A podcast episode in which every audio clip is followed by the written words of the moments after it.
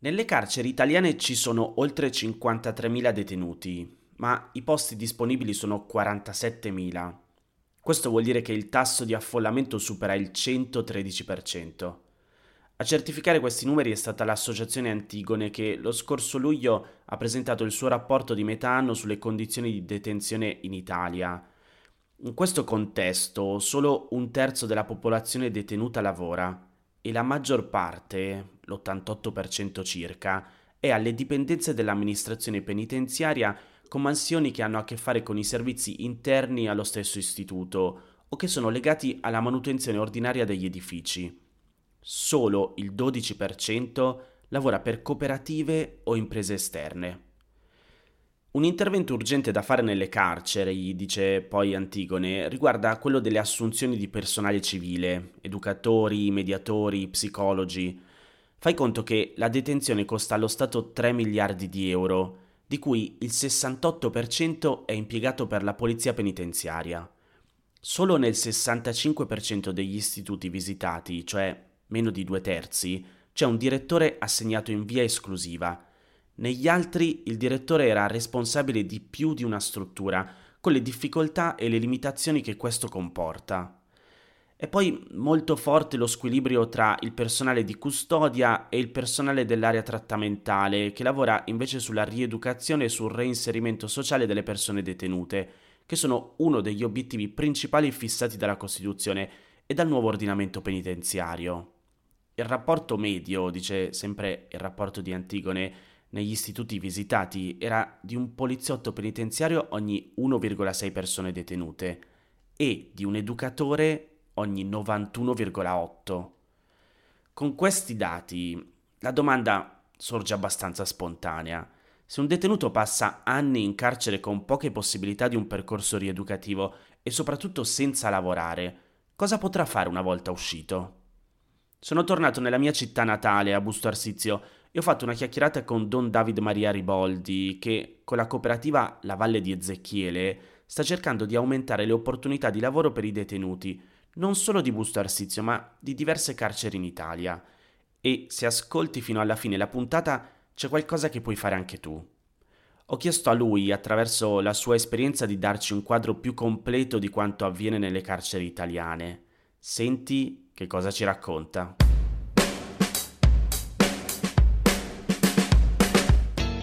Ciao Don David, grazie per avermi ospitato qui a casa tua e grazie per essere ospite di Notizie a colazione. La prima domanda che ti faccio è quella di presentarti tu stesso perché sei un don, un prete, però in un contesto molto particolare. Ciao a te Massimo, ciao a tutti voi che ascolterete questo podcast. Io mi chiamo Don David Maria, faccio il prete nel carcere di Busto Arsizio da tre anni, tre anni tra pochissimo, a novembre ho iniziato nel 2018 e prima ho fatto il prete in oratorio, in tre oratori diversi e poi è arrivata questa nuova chiamata che è una chiamata abbastanza insolita per l'età, nel senso che buona parte dei cappellani delle carceri di solito hanno qualche anno in più, ma in realtà molti di loro hanno cominciato quando erano giovani e tendenzialmente non hanno più smesso. Sono rimasti. Perché si crea un po' dipendenza, mettiamola così. Dobbiamo dire quanti anni hai a questo punto. Ah, io sono dell'82, per cui il prossimo luglio farò cifra tonda dei 40, insomma. Dei 40, quindi hai iniziato da 37 anni in carcere. Eh sì. Come funziona la chiamata, cioè a proposito? Chi decide? Chi funziona mettere... la chiamata che i superiori ti dicono c'è libero questo posto, avremmo pensato a te e via dicendo. Io avevo fatto un anno di seminario, quando ero ancora in seminario a San Vittore con ehm, il Don Alberto e il Don Luigi Melesi, che ha fatto una vita il cappellano a San Vittore, che è rimasto un mito nel mio cuore. E nel corso del mio servizio in, carcere, in oratorio facevo diverse attività legate al mondo carcere, per cui talvolta andavamo a cantare a Messa San Vittore, piuttosto che eh, io ho ospitato un carcerato a casa mia per qualche mese perché non sapeva dove sbattere la testa, piuttosto che... Ho ospitato un carcerato, scusa, però se dici cose che aprono domande ti, ti blocco un attimo e lo faccio, cioè doveva essere in carcere, lei ospitato no, tu, era uscito no, dal carcere? No, no, lui era assolutamente uscito era libero, non era più carcerato, sì. Ho detto carcerato ma non lo era più, chiedo perdono, insomma. Però, insomma, rischiava di rientrare, mettiamola così, insomma, allora mi ha fatto prevenzione tra l'altro era un cuoco, Ah per beh. cui quantomeno, come dire, ripagava facendo le cornie assolutamente di gran qualità. Ho mangiato molto bene in quel periodo, insomma. Poi ero molto preoccupato per altre cose, però ho mangiato molto bene, insomma. Cosa fa un prete in carcere, Don? Eh, un prete in carcere fa anzitutto il prete, quindi dice la messa. Celebrare la messa in carcere, io questa mattina ho celebrato la messa con la prima sezione, erano in tanti presenti, è un'esperienza di grande intensità, di grande forza, perché per quanto a me piaccia sempre parlare chiaro e parlare liberamente a tutte le messe che celebro, in carcere è un'esigenza prioritaria, non si può girare troppo per, eh, come dire, per l'aereo o come dire, no, nell'iperuranio. Bisogna parlare concreto, se no a messa non ci viene nessuno. Quindi quando viene tanta gente di una sezione vuol dire che in quella sezione, come dire, si è attecchito, no? Perché si parla del Vangelo e il Vangelo è quanto di più concreto possa esistere. No? Quando ci dice San Paolo, no? non, eh, non usate la vostra intelligenza per fare il male, è una cosa concreta, no? Perché Certo. tanti delle persone che ho davanti non sono persone stupide, eh. hanno solo usato male i doni di Dio. E quindi questa era la lettura di stamattina e la predica di stamattina. no? Per cui Si riesce a concretizzare di più, appunto, magari quelle parabole che sono. io presenti. ringrazio sempre chi viene a messa con me, perché molti pensano da fuori che venire a messa sia un utile diversivo, uno pur di uscire di cella viene a messa. Non è vero. Non è vero, chi viene a messa è perché sceglie di venire a messa, perché sceglie di alzarsi per tempo, perché sceglie di fare il caffè per tempo, perché sceglie di vestirsi e di mettersi a posto per tempo, altrimenti potrebbero stare in branda, come dire, sbrandati giù, tranquillamente oziosi come è buona parte del tempo. Per cui io li ringrazio sempre. E poi l'intensità che si vive alla messa è una cosa... Immagina di commentare Caino e Abele Mm. e hai in prima fila un assassino. Capisci che quelle parole, quando ero fuori prima, no? Dicevo, eh sì, ci sono tanti modi, no? Di togliere la vita a qualcuno, no? Anche usare una parola di troppo, uno sguardo. Non le dico più queste cose. Certo. Perché se dicessi ci sono tanti modi di togliere la vita a qualcuno, i miei interlocutori figurerebbero altri immaginari molto più concreti, ecco, no? E questo rende talvolta, no? Parlare della vendetta e tu hai degli albanesi presenti, no? Dove la legge del Canun è un dato di fatto, no? Dove la vendetta può essere qualcosa che li preoccupa per sé o per i loro figli. Si creano delle situazioni di un'intensità tale. Io benedico il Signore perché è davvero come dire essere preti in carcere è davvero una grazia straordinaria e capisco perché chi ha iniziato anche da giovane non ha più smesso. Perché innanzitutto il celebrare la messa ha una forza e un'intensità che fuori non è replicabile. Mm.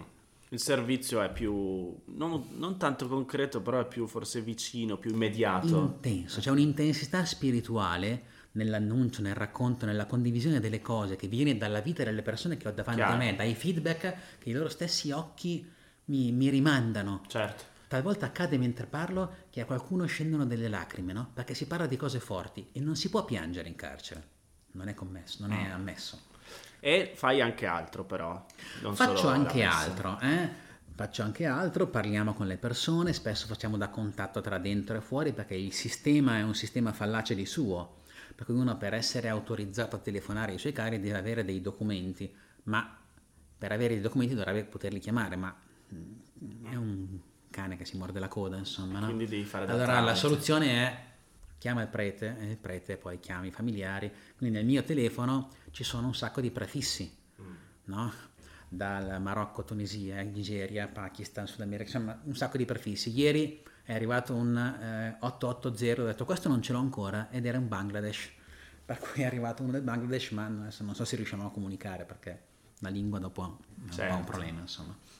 Però sì, contatto con l'esterno non solo per avviare poi un contatto personale, talvolta anche perché, perché la relazione poi a volte si ammalora nel tempo in cui uno è dentro in carcere, quindi don fagli una chiamata, ti prego, dille che, digli che, eccetera, eccetera, piuttosto che a volte magari uno eh, ha avuto un problema di salute e le telefonate le ha finite perché hanno certi numeri di chiamate, certi minuti e via dicendo, piuttosto che insomma qualsiasi tipo di comunicazione, talvolta è l'istituto stesso che mi prega di telefonare, di dire guarda che dica è andato in ospedale, piuttosto che, per cui Perché non lo può fare l'istituto. Questa cosa anche è interessante. Eh, cioè, l'istituto- l'istituto sa che c'è bisogno, ma ha bisogno di una persona terza che lo faccia. mette a disposizione il telefono in caso se la cosa è ehm, come dire, meritevole di, ma tendenzialmente gli operatori preferiscono essere liberi dal contatto personale con i familiari. Però non penso che sia una cosa di tutti, dipende un po' anche dalle persone, da, dal coinvolgimento che vogliono esprimere. Questo sta nella libertà delle persone, per cui è corretto così. E poi altri progetti di cui però torniamo dopo. Prima ti voglio fare un'altra domanda, Don, perché eh, qui a Notizia Colazione raccontiamo storie ogni tanto come la tua, però cerchiamo di essere il più divulgativi possibile e fare anche informazione. E quindi in realtà spieghiamo cos'è il carcere, perché se parliamo di carcere è un po' una definizione troppo generica, ci sono diversi tipi di carceri, Busto Arsizio è una tipologia, a Milano ce ne sono altre, a Roma, Napoli, eh, ci sono quelle minorili, ci sono quelle in cui ci sono gli indagati e non eh, i condannati, facciamo un po' di chiarezza. Gli istituti di pena in Italia sono circa 200, con una capienza di posti più o meno intorno ai 50.000, dopo dipende un po' dalle aree che talvolta rimettono in ristrutturazione, per cui sul sito del Ministero della Giustizia c'è una statistica aggiornata costantemente tutti i mesi, per cui c'è un lavoro costante. Ci sono le case circondariali come Busto Arsizio, come San Vittore, come Regina Celi, le case circondariali sono i luoghi dove le persone che vengono fermate perché hanno compiuto dei reati o perché si ha notizia o perché è in flagranza di reato o perché eh, si ha notizia di reato e quindi devono essere indagati e si ritiene che debbano essere messi in misura cautelare, vengono portati. Per cui ci sono le persone in attesa di processo, prevalentemente, ma non solo, insomma. Eh? In attesa di processo, il processo in Italia può arrivare a tre gradi di giudizio, quindi uno può restare in queste strutture secondarie, case secondariali fino all'ultimo grado di giudizio. Però non è detto, uno può anche finire al primo grado, mm. perché può andare bene così, insomma, no? O perché patteggia o perché non ha interesse ad andare avanti. In realtà nella casa secondariale di Busto Arsizio ci sono molte persone definitive, okay. sui circa quasi 400 che abbiamo, adesso non so dire quanti sono aggiornati, per cui non vorrei dire un numero sbagliato, ma erano poco meno di 200 i definitivi. Perché si fermano qui o chiedono di fermarsi qui? Perché la famiglia è qui vicino. Ok. E quindi si dà la possibilità di stare vicino alla famiglia che deve venire a trovare, fare i colloqui, portare il pacco piuttosto che. Poi ci sono invece strutture pensate per persone già definitive, ossia che hanno già terminato i loro processi e devono, diciamo, semplicemente scontare la loro pena tendenzialmente sono anche strutture dove ci sono persone che hanno una pena lunga da scontare, Chiaro. da cui hanno, come dire, interesse sia l'istituto sia la persona stessa, stare lì come bollate è una casa di reclusione per intenderci.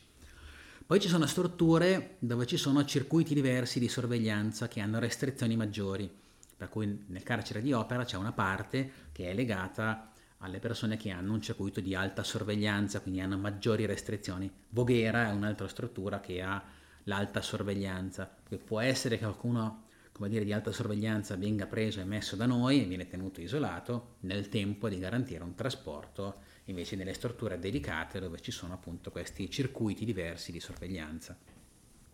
Questo insomma dipende da quello che decidono i magistrati, dai loro reati e via dicendo. Poi ci sono i minorili, che hanno tutto un loro mondo e um, tutta una loro legislazione. Poi c'è il mondo dei, delle carceri femminili, che è un altro mondo anche quello, insomma. Che ha sempre quella divisione di cui parlavamo prima? O è ancora diverso? Un po' sì, un po' no, nel senso che a bollate per dire, mi pare di capire che ci siano anche persone in attesa di giudizio, però poi non ne sono molto pratico. Busto Arsizio è una secondariale maschile, quindi io li vedo uomini dai 18 anni in su. 18 anni vuol dire anche 18 anni e un mese, eh? Sono entrati questa settimana tre ragazzi di 19 anni che hanno una faccia da quindicenni che io ho visto e ho detto, oh mamma mia. per cui... E, ehm, non, non, parliamo della tipologia di reati perché vabbè quello poi apriamo una, un altro capitolo, però questa differenza che ci hai spiegato crea anche una differente possibilità di rieducazione del condannato rispetto all'attività che fa il carcere che fa l'istituto carcerario o cioè, circondariale, anzi, o, o detentivo. No? Per un conto è avere davanti una persona che boh, è indagata, magari fra tre mesi in realtà esce e anche, non so, il rapporto tra il carcere e il detenuto, in quel caso che tipo di rapporto si crea. Altra cosa, appunto, come si dicevi prima, magari bollate, uno sa che fa 10 anni e quindi c'è la possibilità di pensare a un percorso rieducativo di, di un certo tipo. In questo caso tu hai l'esperienza di, di Busto Arsizio, a Busto Arsizio cosa si fa? Ma allora tu anzitutto fra le righe hai citato la Costituzione, eh, perché la rieducazione dei condannati è l'articolo 27 che tutti ricordano sempre. A me piace ricordare però l'articolo 1. L'Italia è una repubblica democratica fondata sul lavoro. Allora se c'è un pilastro, come dire, no, che può fare la differenza, è ciò che sta alla base delle nostre istituzioni democratiche, ossia il lavoro, che poi sta alla base anche della nostra cultura perché nel libro della Genesi, che sta alla base no, del libro più stampato al mondo che è la Bibbia, Dio crea l'uomo, crea il mondo lavorando il settimo giorno è stanco, si deve riposare, così nasce il sabato, questo ritmo settimanale. E l'uomo, a immagine e somiglianza di Dio, se lavora non fa nient'altro che vivere la propria vocazione, mentre in altre culture, in altre religioni il lavoro era semplicemente eh, come dire, una punizione una punizione, no? perché gli dei sull'Olimpo non devono lavorare. No? Per cui sicuramente questo lo diciamo però come, come dire, un, più come un monito che come una realtà. Perché cosa si fa? Dovremmo dire, mi piacerebbe dire cosa si dovrebbe fare, mm. o cosa vorremmo riuscire, no? il nostro piccolo a fare, perché a me non basta mai no? dire cosa fa o non fa il sistema, cosa dovrebbe fare, cioè io dico cosa posso fare io, no? mi rimbocco le maniche e dico ok, no? Sicuramente però se c'è un elemento che è reso difficile non solo dalla durata del possibile tempo della carcerazione, come è in una secondariale o meno, ma in generale, insomma, no? dalle persone che stanno all'interno delle carceri, sicuramente se noi diciamo che ci sono ad oggi circa 53.000 persone nelle carceri in Italia e lavorano di questi, hanno un'occupazione, hanno del tempo in cui fanno delle cose, banalmente, il 30% di questi, e di questi una piccolissima parte, una piccolissima fetta, un 2% più o meno, qualcosa del genere, non lavorano per aziende, quindi hanno delle esigenze di professionalità, di consegna, di tempistiche, di eccetera, eccetera, come è il lavorare in un'azienda che crea skills, che crea professionalità, che crea competenze e via dicendo. Ecco, insomma, no, questo vuol dire che tutti gli altri stanno in branda. E l'ozio, dicono i nostri vecchi, è il padre dei vizi. E niente di più saggio, eh? Certo. La diciamo in termini un po' più solenni, va bene? L'achedia, i padri del deserto, l'achedia, l'accidia e il male oscuro, ok? Perché, perché la culla di pensieri che nella misura in cui sono condivisi con persone che come dire, hanno come unica condivisione un passato criminoso, ridiventano un pensare semplicemente un futuro criminoso una delle cose sane di una persona che esce a lavorare in un contesto di persone altre è il fatto che si trova con persone che vivono la loro vita con le loro fatiche, anche talvolta economiche consistenti, importanti, eh, ma non pensano che la soluzione sia andare a fare una rapina, spacciare, fare queste certo. cose, capito? per fare una citazione di un film, ero entrato con un diploma in uh, marijuana, sono uscito con una laurea in cocaina, no? cioè, adesso non ricordo la frase esatta, ma più o meno è, era così. Questo è il rischio se non gli si dà qualcosa da, da fare. Poi banalmente il ragionamento che mi viene da fare è ovvio che se tu fai un percorso all'interno del carcere senza un'occupazione, senza un lavoro, quando esci non hai una professionalità da poter mettere a disposizione. E quindi però qual è il progetto invece che stai portando avanti all'interno del carcere di Busto Arsizio e non solo, in collaborazione con altre carceri d'Italia? Allora, proprio per andare nella linea del offrire opportunità di lavoro che diventino lo strumento di rimettersi in piedi, lo strumento di inclusione sociale, con alcuni eh, amici abbiamo creato una cooperativa di lavoro. La cooperativa si chiama La Valle di Ezechiele perché riprende il capitolo 37 del libro di Ezechiele, il profeta viene mandato in una vallata piena di ossa inaridite e il Signore gli dice profetizza, Ezechiele profetizza, le ossa si rimettono una accanto all'altra al posto giusto, così scrive il testo biblico, e poi la carne, i nervi, la pelle, e poi profetizza lo spirito, perché non basta che uno sia un insieme di tessuti, no? lo spirito, ciò che fa l'uomo dif- differente da, no? dagli animali e quant'altro. Allora partita lo spirito che soffia dai 420 ed ecco insomma che quello che era un, un ammasso di ossa diventa invece un insieme di persone. Questa visione di risurrezione è una visione molto forte, molto potente, molto evocativa, no? Però è una faccia, è una medaglia a due facce, perché quando entri in carcere la sensazione di essere in una vallata di ossa inaridite ce l'hai. Mm. Di persone che non sai da che parte cominciare a rimetterle insieme perché le ossa si rimettano insieme al posto giusto, non sai. Persone che hanno passati dove la realtà veramente supera la fantasia, dove non hai la più pallida idea dei tessuti relazionali che hanno vissuto, familiari, se ci sono stati, come ci sono stati, cosa c'è dietro, cosa raccontano i tatuaggi che spesso hanno sul corpo, cosa racconta il loro modo di comportarsi. Spesso e volentieri in preghiera la sera mi dico ma come posso fare con questa persona, con quella persona? No? Come posso fare? Ci sarebbe da fare un percorso educativo davvero su ognuno di loro. Eh, sarebbe da fare sì. Faccio una domanda tra parentesi prima di continuare appunto sulla Valle di Zecchiele. Qual è il rapporto tra chi si occupa dei detenuti dal punto di vista della sicurezza e chi se ne occupa invece dal punto di vista educativo? Il rapporto è un rapporto impressionante. Consideriamo che le carceri costano ai soldi pubblici, alle casse dello Stato, alle nostre tasse, costano circa 3 miliardi all'anno, più o meno insomma se penso nel carcere di Busto Arsizio ci sono 200, più o meno 200 poliziotti e due educatori. Cosa dobbiamo dire? Che i fondi dello Stato vengono erogati per la rieducazione dei condannati come dice la Costituzione? Non è vero. Non è vero perché banalmente, se io guardo solo la realtà in cui sono, non è così. Dovrebbero esserci, dovrebbe esserci un, quantomeno insomma, no? per così dire. Considerate che dagli educatori poi passa tantissime delle scelte, passano tantissime delle scelte che vengono compiute all'interno, dalle attività formative, la gestione della scuola, dei corsi formativi che vengono organizzati.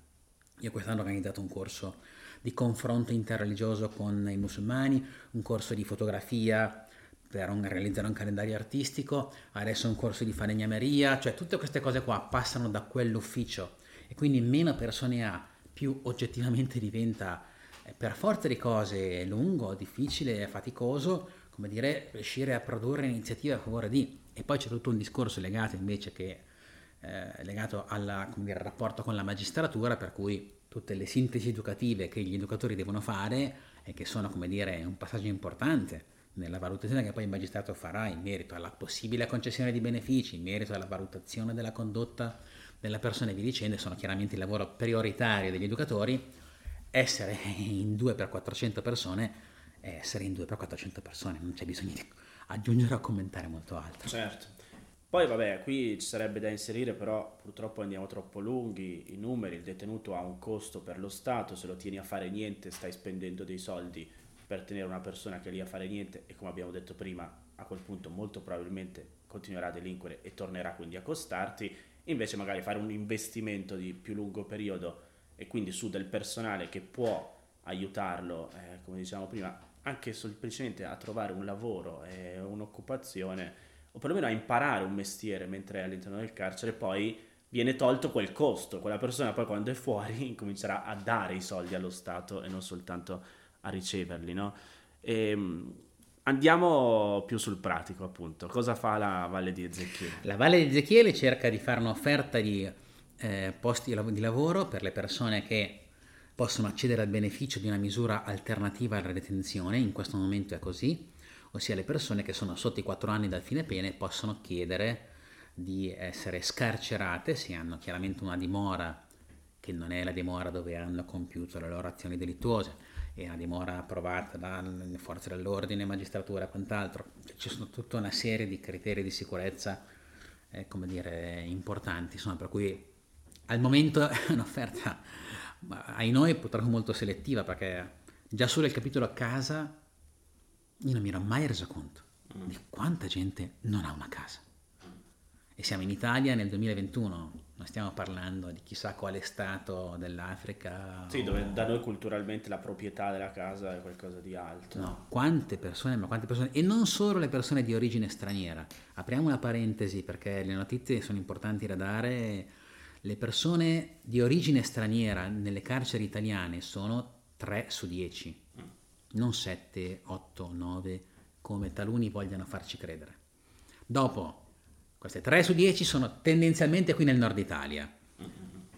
Perché, vabbè, a Poggio Reale, a Napoli, i reati ci pensano loro a farli, neanche c'è bisogno di imparare da altri, e perché tendenzialmente vanno dove i soldini ci sono per farli, eh? Eh, esatto. Capito? Probabilmente nel nord Italia c'è anche chi è più bravo a sfruttarli Eh. e da poi fargli commettere reati. Eh, ma perché tu spacciavi qua? Eh, don, perché qui si vende. Eh, certo. domanda e offerta, quel mercato lì, no?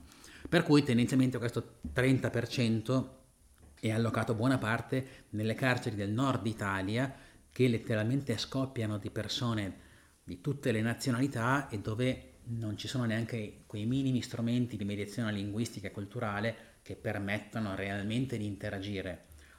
Una persona del centro della, della Nigeria, se non erro però potrei sbagliarmi, il suo processo era online in un'altra regione italiana, eh, il giudice all'ultimo ha cambiato l'orario, il difensore non è riuscito ad arrivare nel carcere in cui era prevista eh, la, il collegamento Teams per fare il processo online, il giudice ha voluto fare il processo lo stesso, ha nominato un difensore che era di lì, che non conosceva la persona in questione, che non sapeva niente, Mhm. e questa persona è stata condannata a 10 anni di galera senza potersi difendere, senza poter dire perché non parla bene italiano, io però voglio il mio difensore e ho diritto a questa cosa qua. Certo.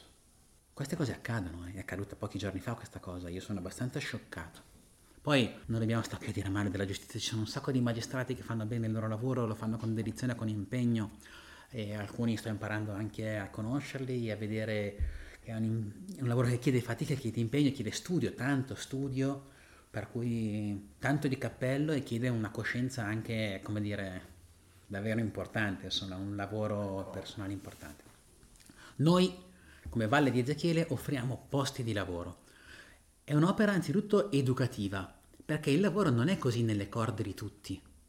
Perché spesso chi ha avuto accesso al mondo della delinquenza, spesso viene dal fatto anche che non ha avuto talvolta una educazione a casa sua dove l'andare a lavorare, dove il sacrificio quotidiano dell'alzarsi, del fare cose, non era così ordinario, insomma. No?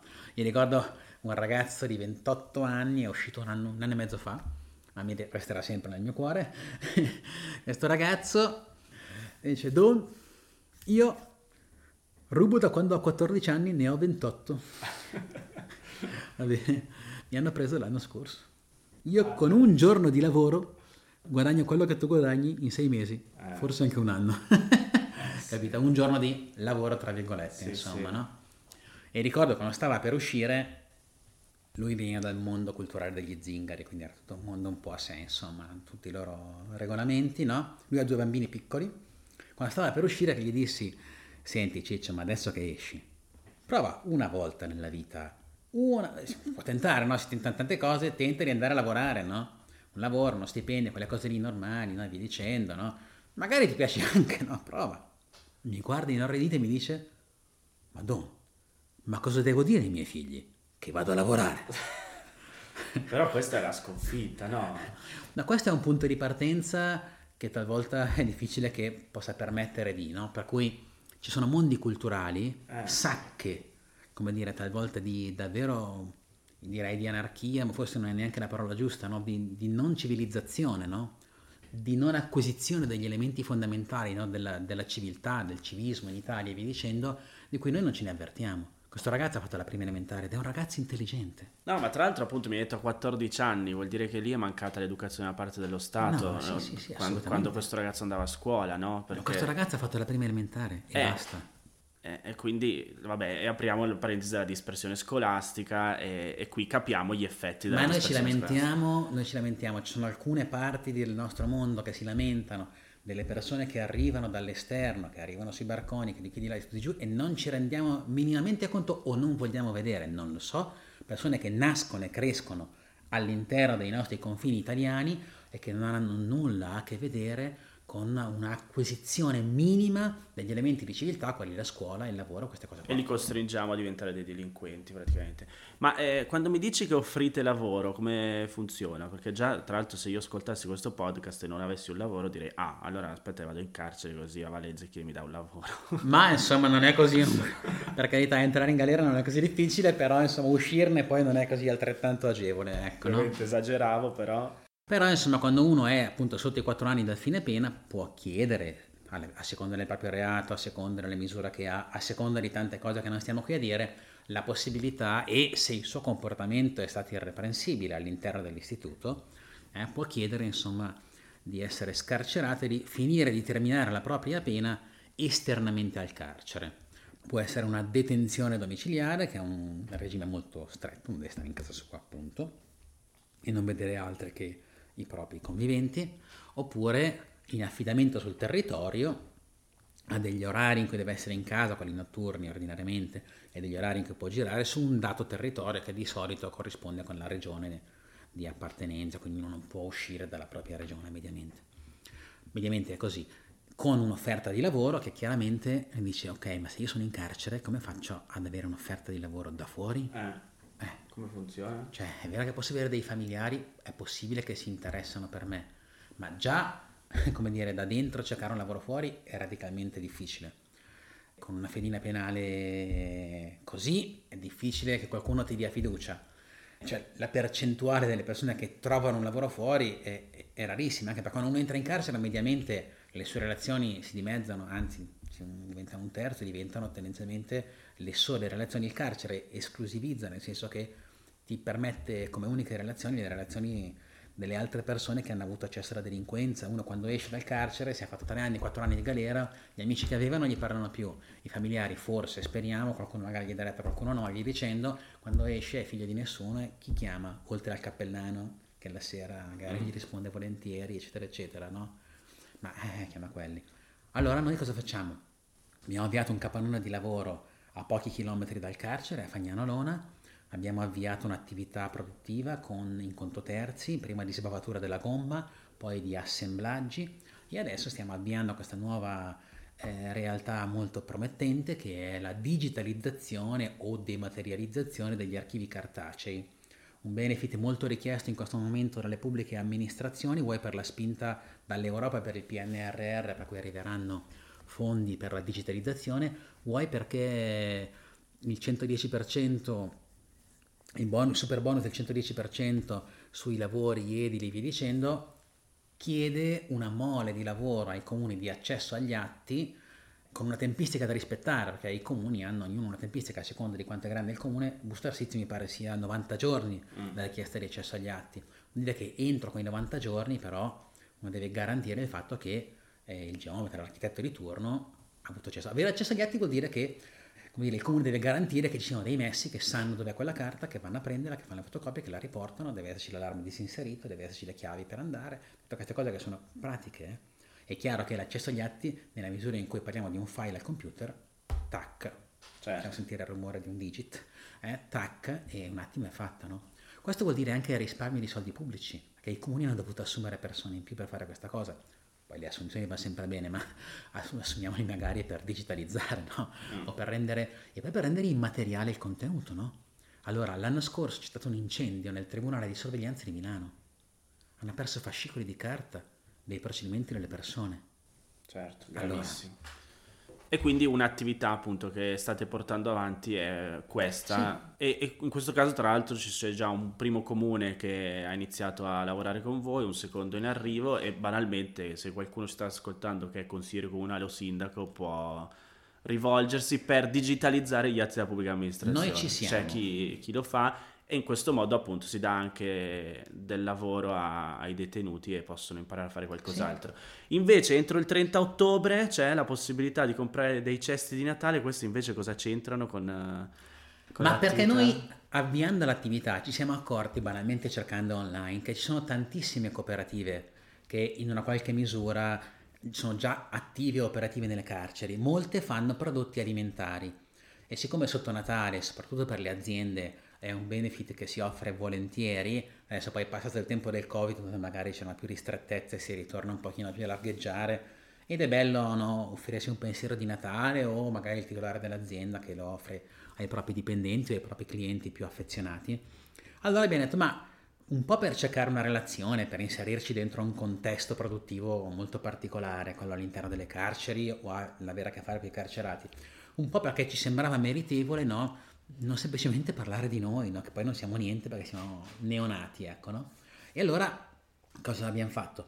Abbiamo detto proviamo a contattarli e vedere, no? E abbiamo confezionato dei cesti di Natale in, uh, l'anno scorso in tre forme diverse, che stanno in quattro a seconda di quanti prodotti ci sono all'interno del cesto, quindi hanno anche costi diversi, che di fatto permettono di fare che cosa? Una cosa meravigliosa, no? Perché tu regalando un cesto di Natale della Valle di Ezechiele, che contiene il caffè fatto da famiglie di Pozzuoli, le confetture fatte a Sondrio, i, taralli fatti a Trani, la pasta fatta a Lucciardone, no? i biscotti di Verbania, dal nord al sud di tutto lo stivale d'Italia, tu non fai un regalo solo a chi riceve il cesto, ma anche e soprattutto a chi lo produce.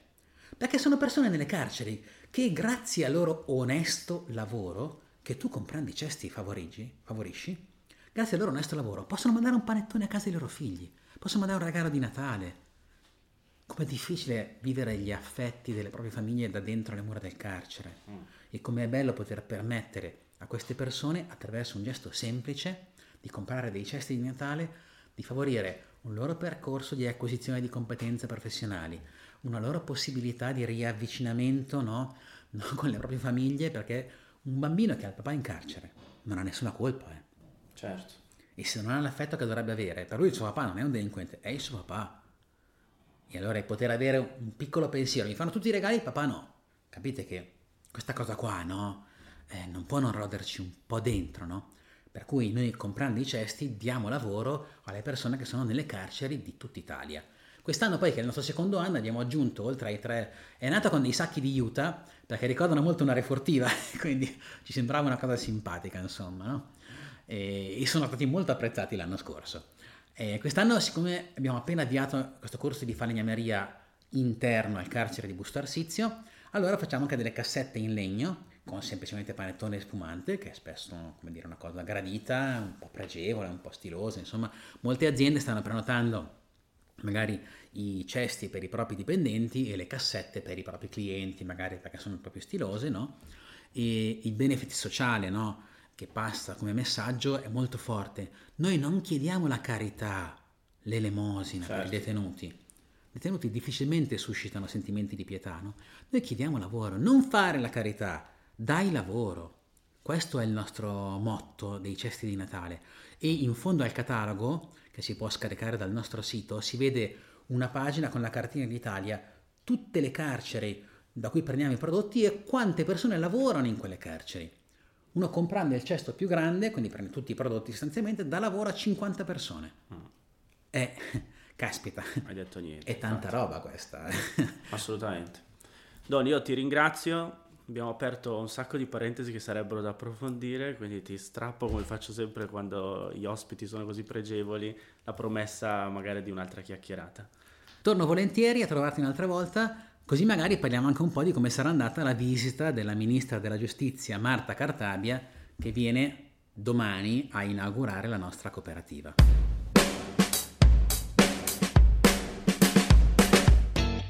www.lavallediezecchiele.org e questo è il sito su cui andare se vuoi dare una mano al progetto di cui ci ha parlato Don David per il resto spero che anche questa puntata ti sia stata utile per conoscere qualcosa in più su questo argomento.